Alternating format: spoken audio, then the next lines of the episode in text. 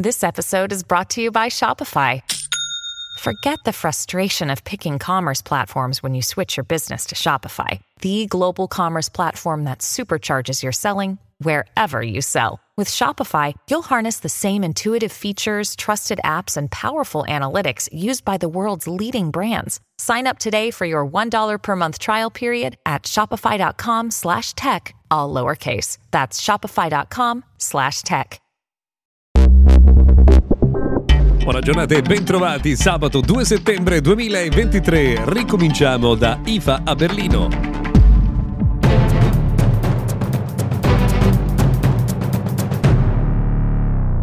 Fermi tutti però perché prima di cominciare vi devo ricordare che questa settimana Mr. Gadget Daily è realizzato in collaborazione con Honor 90 ora disponibile nella sua colorazione Captivating Peacock Blue Limited. Share your vibe. Fotocamera principale da 200 megapixel, selfie cam da 50 megapixel, batteria ad alta densità energetica, la brillantezza di un istante, il lusso della semplicità. Tutte le info sono su highhonor.com e tra l'altro piccolo conflitto di interessi, vi dobbiamo parlare di Honor anche per quanto riguarda le notizie che arrivano da Berlino, dove c'è stata ieri la conferenza stampa ufficiale con cui è stato reso noto al mondo intero che il telefono pieghevole Honor Magic V2 verrà distribuito su scala globale. Non sappiamo ancora quando, non sappiamo ancora a che prezzo, ma sappiamo insomma che uscirà dalla Cina e vi ricordo insomma che parliamo di uno eh, smartphone pieghevole che da chiuso arriva a 9,9 mm di spessore,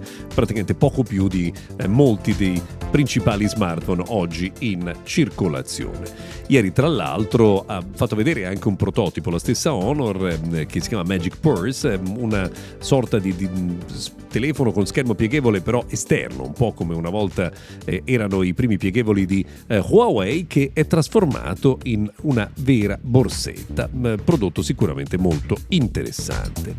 Nella giornata di ieri poi è arrivata anche la novità di Sony che ha lanciato il nuovo Sony Xperia 5 Mark 5 con un processore eh, principale da 52 megapixel più grande, lo stesso eh, dell'Xperia 1 con un prezzo però insomma un po' proibitivo. 999 euro per un marchio che non è esattamente top of mind eh, per quanto riguarda il eh, mondo degli smartphone, insomma è sicuramente una scelta azzardata.